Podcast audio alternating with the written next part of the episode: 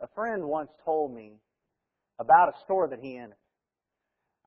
I, I don't really recall what kind of store it was or what the product was. I just remember what he said about the assistant there, the helper that came to him, and he was asking about a particular object, and so it didn't have a price tag. He said, "How much is that?"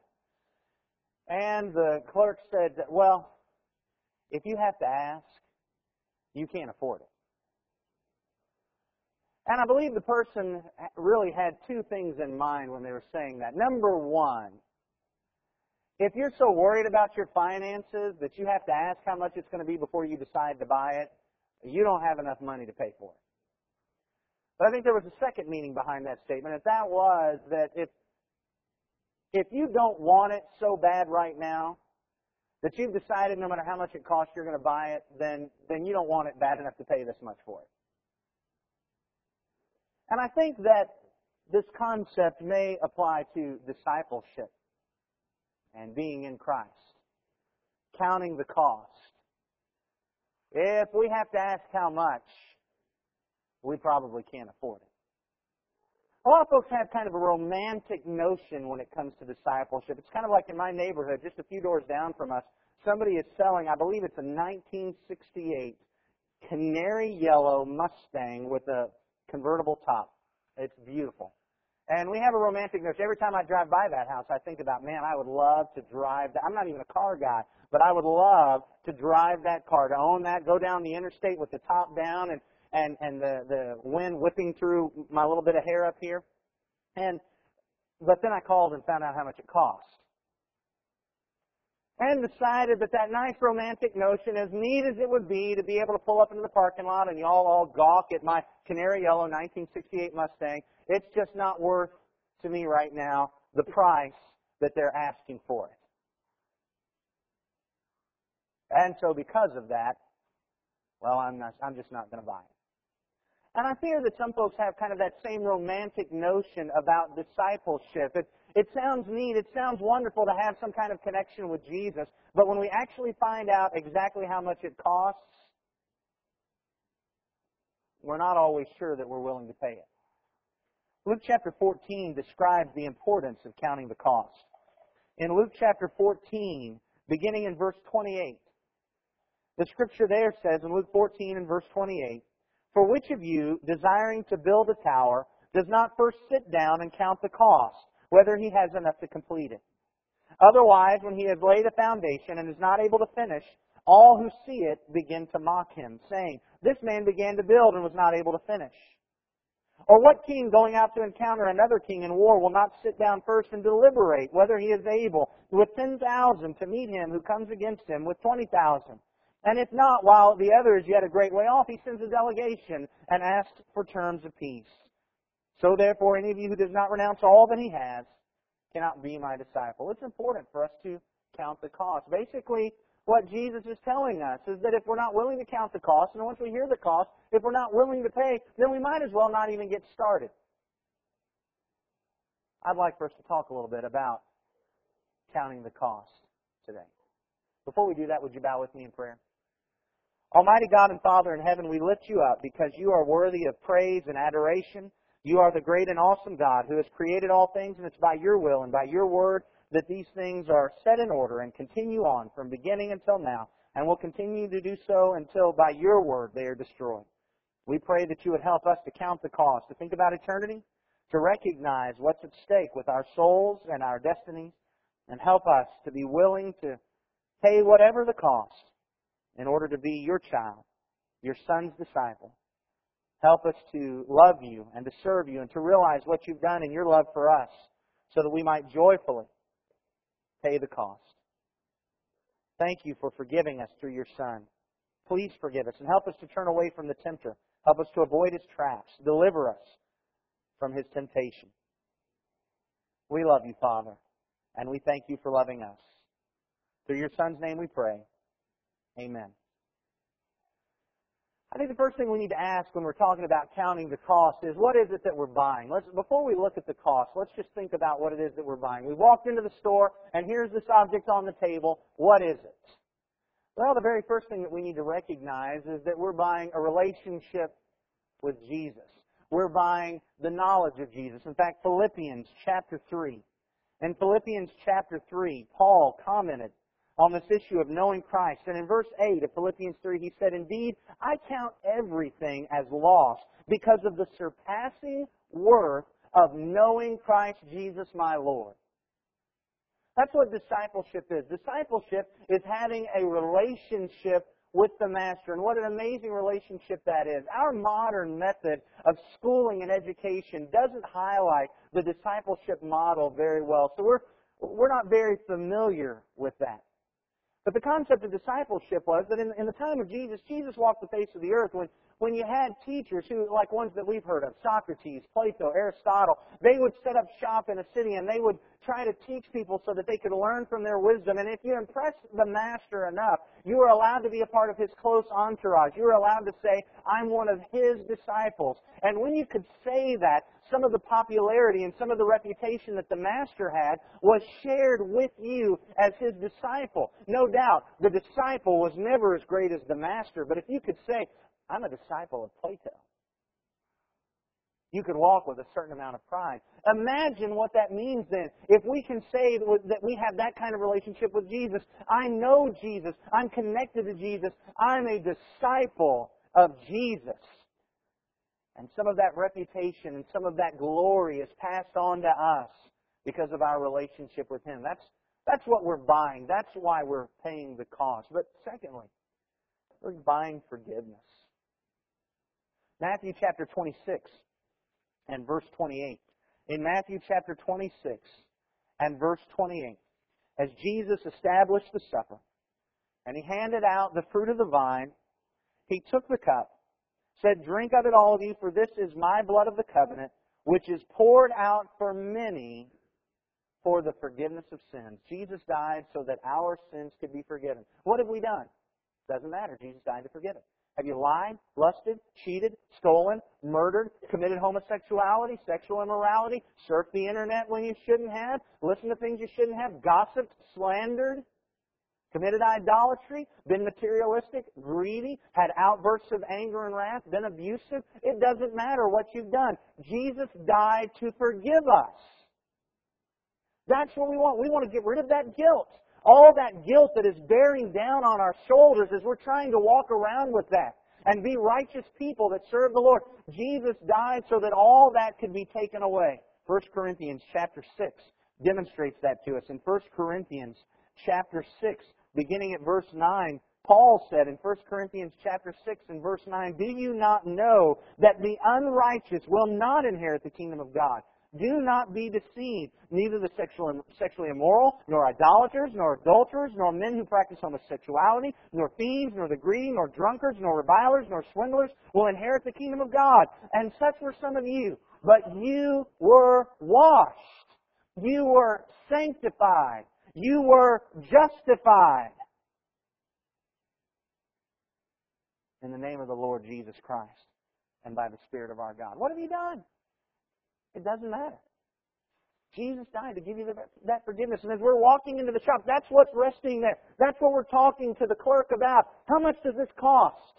I want a relationship with the Master. I want forgiveness. But there's a third thing that we're getting. Not only forgiveness of the guilt, but Jesus is offering us freedom from the power of sin. Romans chapter 7 talks about the power of sin in our lives.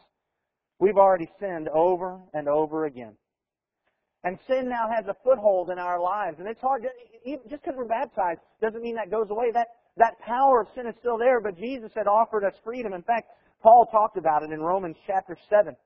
As he pointed out, uh, let's, let's begin in verse, let's see, verse 13. Did that which is good then bring death to me? By no means. It was sin producing death in me through what is good, in order that sin might be shown to be sin, and through the commandment might become sinful beyond measure. For we know that the law is spiritual, verse 14, but I am of the flesh, sold under sin. For I do not understand my own actions. I don't do what I want, but I do the very thing I hate. Now, if I do what I do not want, I agree with the law that it is good. So now it is no longer I who do it, but sin that dwells within me. For I know that nothing good dwells in me, that is, in my flesh. For I have the desire to do what is right, but not the ability to carry it out. For I do not do the good I want, but the evil I do not want is what I keep on doing. Now if I don't want to do it, it is no longer I who do it, but sin that dwells within me. Sin gains control in our life. If we're gonna, if we're gonna give ourselves over to sin, it's going to gain control and it's going to take over and we're going to hit that point where we don't understand it. Why does this keep happening? I keep saying I'm not going to do it, and yet I keep doing it. But what does Paul say in verse 24? Wretched man that I am, who will deliver me from the body of this death? Thanks be to God through Jesus Christ our Lord. Jesus can deliver us from that sin. That's what discipleship does. It provides us not only with forgiveness from the guilt, but it provides us with freedom from the control of sin and Satan as they're trying to take over our lives and, and force us to do the things that we don't want to do. That's what we're buying. And of course, that leads to that ultimate goal heaven. 1 Peter chapter 1. 1 Peter chapter 1, verse 3. 1 Peter chapter 1 and verse 3. Blessed be the God and Father of our Lord Jesus Christ. According to his great mercy, he has caused us to be born again to a living hope through the resurrection of Jesus Christ from the dead, to an inheritance that is imperishable, undefiled, and unfading, kept in heaven for you, who by God's power are being guarded through faith for a salvation ready to be revealed in the last time. Heaven is waiting for those who will be protected by the power of God through faith. That's what we're wanting. That's what we're looking at when we're asking the clerk, how much is that going to cost? A relationship with Jesus, forgiveness of our sins, freedom from sin, and a home eternal in heaven. What is that worth? We're going to take a look at the cost. But before we look at it, let me share with you. If after hearing what it is that we're purchasing,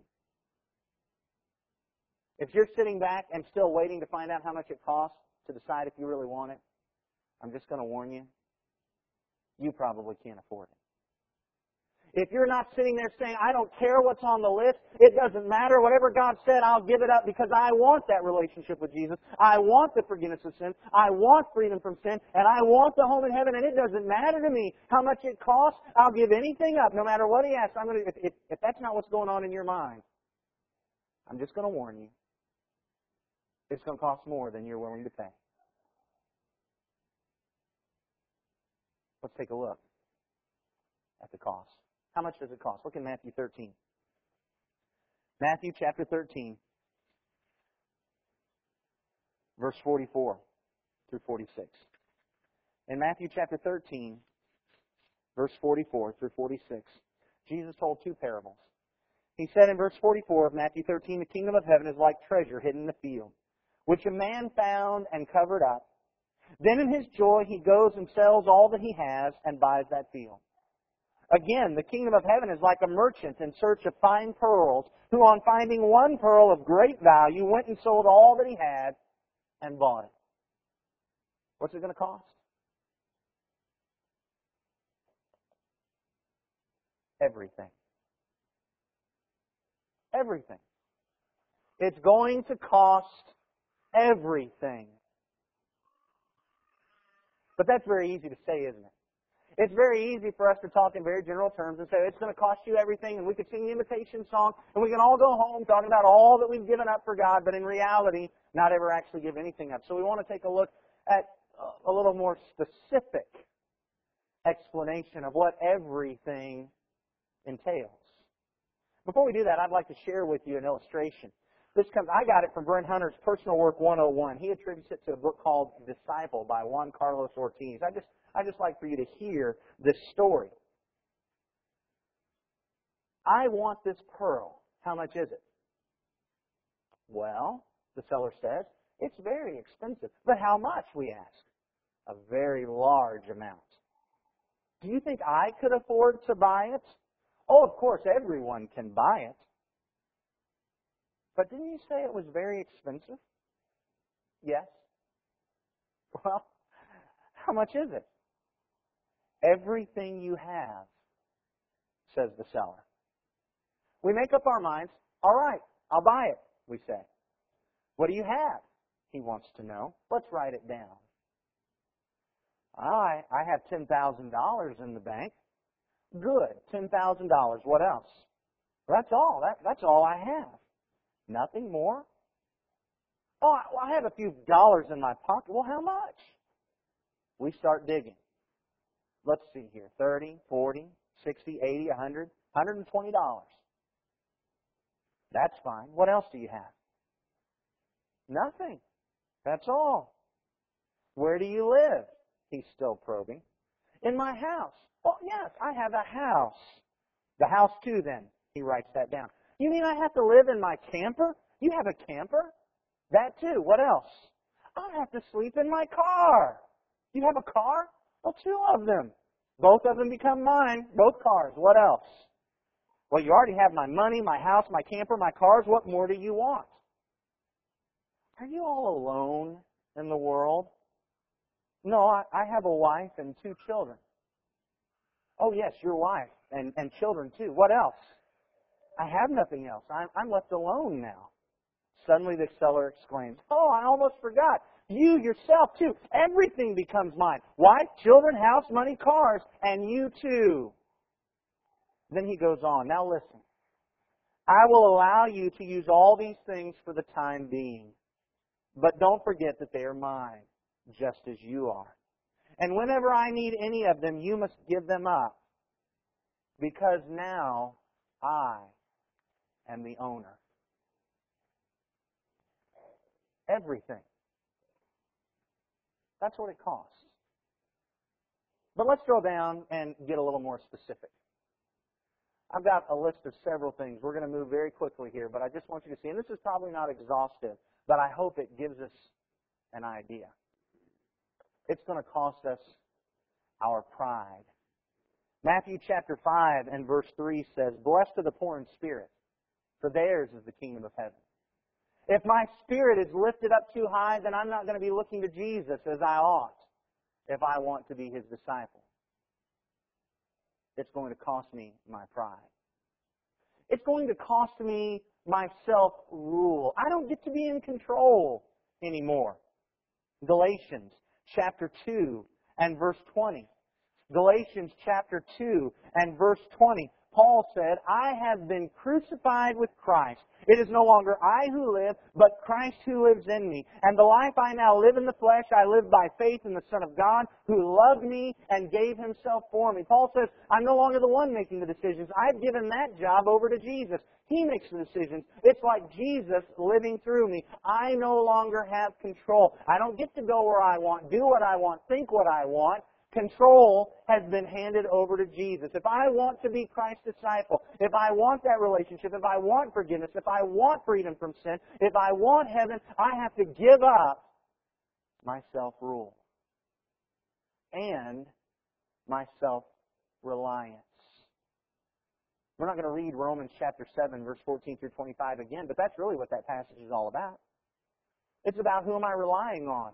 If I'm going to rely on myself, you see, because as Americans, we pull ourselves up by the bootstrap and we make a decision, I'm going to do this, and I'm going to white knuckle my way through it, and as long as I'm relying on myself, I'm always going to end up exactly where Paul did when he was doing that. Oh, wretched man that I am. I'm doing the things I don't want to do, I'm not doing the things I want. That's what happens when we rely on our own strength because we're weak. So if we want to be disciples of Jesus, we have to give up our self reliance and rely on Jesus and on His will and on His strength.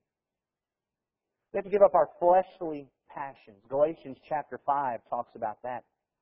Galatians chapter 5. The chapter that talks about the fruit of the Spirit that we discussed in our Bible class this morning talks as well about the works of the flesh. And in verse 24 it says, Those who belong to Christ Jesus have crucified the flesh with its passions and its desires. Back in verse 19, it had talked about some of those works of the flesh. It said the works of the flesh are evident. Sexual immorality, impurity, sensuality, idolatry, sorcery, enmity, strife, jealousy, fits of anger, rivalries, dissensions, divisions, envy, drunkenness, orgies, and things like these. I warn you, as I warned you before, that those who do such things will not inherit the kingdom of heaven. We've got to get rid of those fleshly passions the things that are driving us in our life, the things that cause us to like the popularity and the fame and the pleasure, all of those things, we've got to give all of that up. to follow after the spiritual things of God, the love, joy, peace, patience, kindness, goodness, faithfulness, gentleness, and self-control. We've got to give up our resources. That's really what our story just a minute ago kind of focused on. But First Timothy chapter 6 points out our relationship with material goods.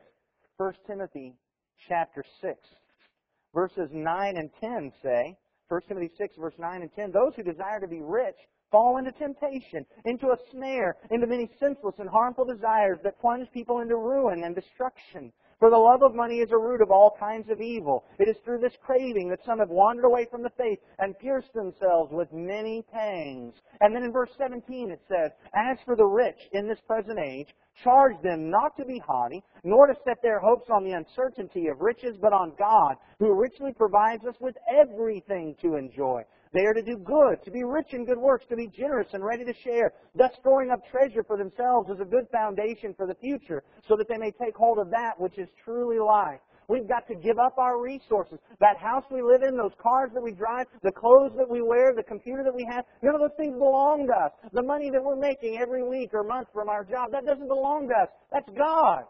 And it's supposed to be used to serve His people and to glorify Him. We've got to give the control of that up. We don't get to buy what we want and do what we want with our resources. Our home is a headquarter of hospitality. Our car is a means of transporting others who need help. We no longer have control over our resources. It's going to cost us our friends. 1 Peter chapter 4 and verse 4. 1 Peter chapter 4 and verse 4 says, With respect to this, they are surprised when you do not join them in the same flood of debauchery, and they malign you. Interestingly, as was pointed out in our class on Wednesday night here in the auditorium, this is not necessarily a decision that says, I'm not going to hang out with y'all anymore, as much as it is that if we're going to be the disciple that Christ wants us to be, they're not going to want to hang out with us anymore. It's going to cost us our friends. But not only our friends, it's going to cost us our family. Matthew chapter 10. Matthew chapter 10, verse 35. Matthew chapter 10, verse 35 says, I have come to set a man against his father, and a daughter against her mother, and a daughter-in-law against her mother-in-law, and a person's enemies will be those of his own household. Whoever loves father or mother more than me is not worthy of me, and whoever loves son or daughter more than me is not worthy of me. Whoever does not take his cross and follow me is not worthy of me. I want you to understand this. I'm not just saying that if your family is getting in the way of serving God, you have to give them up. I'm saying it's going to cost us our family because our closest relationship now is no longer with someone in our family. It is with Jesus Christ. And that always takes precedence. It's going to cost our family. Now, I realize with some that'll be more extreme practically than with others. But we just have to understand Jesus comes first. It's going to cost us our personal goals. Philippians chapter 3. Philippians chapter 3. Beginning at verse 7, Paul described his life. He said, Whatever gain I had, I counted as loss for the sake of Christ. Indeed, I count everything as loss because of the surpassing worth of knowing Christ Jesus my Lord. For his sake I have suffered the loss of all things, and count them as rubbish in order that I may gain Christ and be found in him, not having a righteousness of my own that comes from the law, but that which comes through faith in Christ, the righteousness from God that depends on faith, that I may know him and the power of his resurrection and may share his sufferings, becoming like him in his death, that by any means possible I may attain the resurrection from the dead. Paul says, I've counted all things as loss, and I, and I neglected to read what I should have, and that's beginning at verse 5.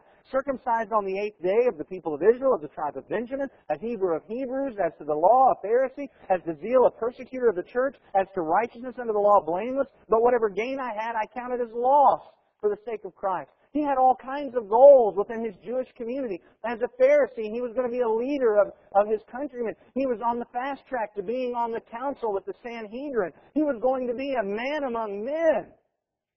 He had to give all of that up. We have to give up our personal goals. Why? Because our life is no longer about us. Now, listen, I understand if in glorifying God you get promoted at work, that's fine. But if your goal in life is promotion in work, you're not being a disciple. You understand the difference there? Our life is no longer about how far we can get in our career path and how much money we can make. If God blesses us with that as we glorify Him by working as though working for Him, that's God's business. But that's not our goal. Our goal is to serve God.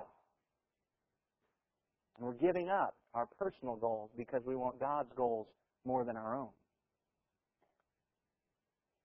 Prejudices. If I'm going to be a disciple, I've got to give up my prejudices. Galatians chapter 3. Galatians chapter 3, verse 28 says, There is neither Jew nor Greek, there is neither slave nor free, there is no male and female, for you are all one in Christ Jesus. But if you are Christ, then you are Abraham's offspring, heirs according to promise. If I'm partial to white people, if I'm partial to Americans, if I'm partial to Southerners, if I'm partial to those who are middle class or higher, James chapter 2 and verse 9 says, If you show partiality, you are committing sin and are convicted by the law as transgressors.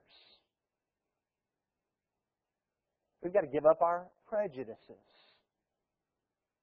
if we're going to be Christ's disciples because the gospel is for all. We've got to give up our time. We know Matthew chapter 6 and verse 33 by heart. It says, Seek first his kingdom and his righteousness, and, and he'll give us all of these things. But you know, seeking first God's kingdom and God's righteousness takes time. And if I'm going to seek that first, that means that it's taking time away from other things that I want.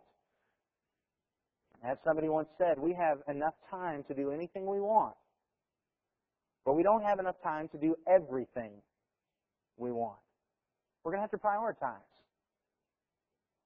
And if we're seeking first God's kingdom and righteousness, there's other things we might like to do that we just won't have the time to do television shows we won't have time to watch, entertainments and recreation that we won't have time to get to, some even worthwhile goals that we just don't have time to do. Because first, we're seeking God and His kingdom and righteousness. How's it, what does it cost? Going to cost us our leisure. Hebrews chapter 4. Hebrews chapter 4. Beginning at verse 8. Hebrews chapter 4, beginning at verse 8. If Joshua had given them rest, God would not have spoken of another day later on. So then, there remains a Sabbath rest for the people of God. For whoever has entered God's rest has also rested from his works as God did from his. Let us therefore strive to enter that rest, so that no one may fall by the same sort of disobedience. For the Word of God is living and active and sharper than any two-edged sword. What the Hebrew writer is pointing out to us is that while we're in this life, we're not in our rest yet. Our rest comes in heaven. Now, no doubt, I understand that God allows us periods of rest and rejuvenation, but the general rule for us as Christians is work, and it doesn't matter how old we are. You don't get to retire from Christianity. If we want to be disciples of Christ, it's going to cost our leisure. Because we're going to have to be workers. It's going to cost our independence. And I know we hate that. Here in America, we like to tell folks, my business is none of your business. You quit bugging me. You don't have a right to say anything to me about how I'm living. You don't get to talk to me about what I've done or what I haven't done. I'm independent. You mind your own business. Now, I recognize, of course, that Christians aren't busybodies and they're not nosy, but we remember Hebrews chapter 10 and verse 24. Let us consider how to stir one another up to love and good deeds. Do you remember when we actually studied that passage in particular? Your translation may say provoke. Another translation says stimulate, stir up, spur on. Think about those words. Provoke. What do we normally mean with that? To anger. Stir up. What do we normally mean with that? They're just causing trouble. Spur on. What is that? That's taking a, a sharp metal object on the back of your foot and slamming it into the flank of a horse. That's what spurring on is. That's what we're supposed to be doing for one another. That's how we're going to get to have love and good deeds. By the fact that we actually are in one another's faces, challenging one another to grow in Christ. It's going to cost us our independence. We don't get to look at one another and say, that's none of your business. If we want to be disciples, we're going to have to give that up. And you ready for this one? It's going to cost us our privacy. James chapter 5 and verse 16. Therefore, confess your sins to one another and pray for one another that you may be healed. The prayer of a righteous person has great power as it is working. Confess your sins to one another. I'm not saying this means we have to air our dirty laundry to every person that's a Christian. But it does mean that if we really want to get freedom from our sins, we've got to find somebody who's going to hold us accountable, that we're going to talk to, and we're going to let them know this is what I'm going through and this is what I need help with. We don't get to just hold it within. If we always keep it within ourselves, we're always going to be at that point of wretched man that I am. If we really want to be a disciple of Christ who's going to be set free from our sins, we've got to learn to give up our privacy with at least one other person. Probably more. And I can just tell you, that's tough. And finally, although I'm sure this list is not exhaustive, but I think you're getting the idea. It's going to cost us our eyes and our hands. Matthew chapter 5 and verse 29 says, Matthew 5 and verse 29. Jesus in the Sermon on the Mount in Matthew 5 and verse 29 says, If your right eye causes you to sin, tear it out and throw it away. For it is better that you lose one of your members than that your whole body be thrown into hell. And if your right hand causes you to sin, cut it off and throw it away. For it is better that you lose one of your members than that your whole body go into hell. Now, we understand the figurative nature of this passage. We know that in reality, this is not saying that to become a Christian, I have to pluck out my eye and cut off my hand. But it is saying that anything, no matter how good it might be by itself, anything that comes between me and God, anything that is an obstacle in my path to heaven, I need to cut it off and throw it from me. What, television, internet, movies, books, relationships, uh, money, anything. If it's coming in the way of me and God, I need to get rid of it. No matter how painful it is, no matter how hard it is, no matter how radical this spiritual surgery is, I need to endure it if I'm going to live and go to heaven. This is what it's going to cost. Everything. Look again in Matthew 13 and verse 44. Because there's one word in Matthew 13:44 that I find really surprising. The kingdom of heaven is like treasure hidden in a field which a man found and covered up. Then in his joy, he goes and sells all that he has and buys that field. In his joy. Did you catch that? He didn't sit back and say, oh man, I really want that treasure, but I have to give all this up, and man, I hate to do that. It was joyful to him because he realized that the treasure that he was going to get was worth far more than what he was going to give up. And he rejoiced to sell everything off.